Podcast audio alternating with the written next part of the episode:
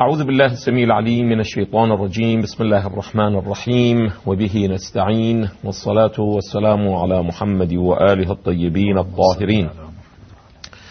في المقدمة أنا بودي أن أشير أن هذا التقسيم الذي أشرت إليه وهو التمييز بين مدرسة الصحابة ومدرسة أهل السنة. هذه والجماعة كما أشرت في حلقات سابقة استحدثت في زمن معاوية نعم.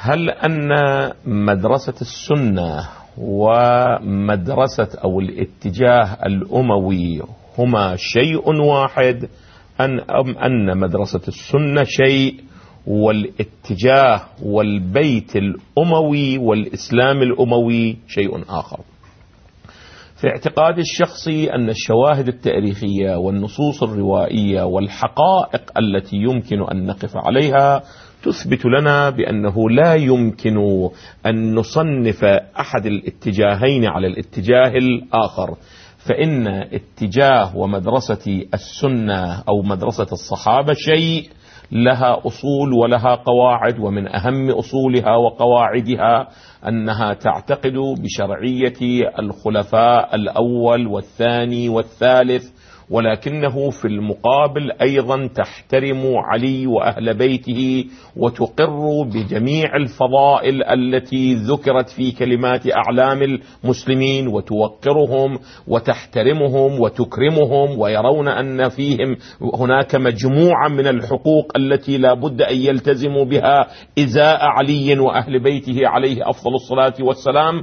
ولكنه عندما نأتي إلى الاتجاه الأموي نجد أنه القضية بالنسبة إلى أهل البيت يختلف كاملا وهو أنه بني على إقصاء أهل البيت بني على آه، عدم ذكر فضائل أهل البيت بني على سب أهل البيت بني على على بغض أهل البيت بني على محاربة أهل البيت بل بني على استئصال وجود أهل البيت عليهم أفضل الصلاة والسلام. وهذا ما وجدناه واضحا على يد يزيد ابن معاوية في كربلاء حيث أنه أراد أن يقتلهم جميعا وقتلهم جميعا إلا من بقي منهم وهو الإمام زين العابدين سلام الله عليه وهذا لعله بحثه سيأتي.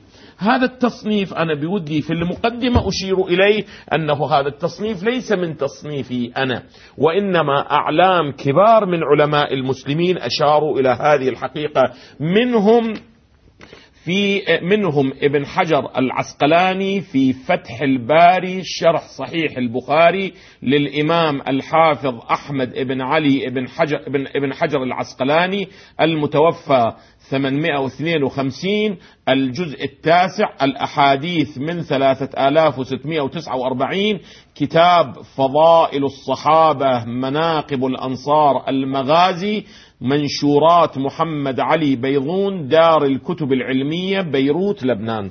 هناك في الجزء السابع من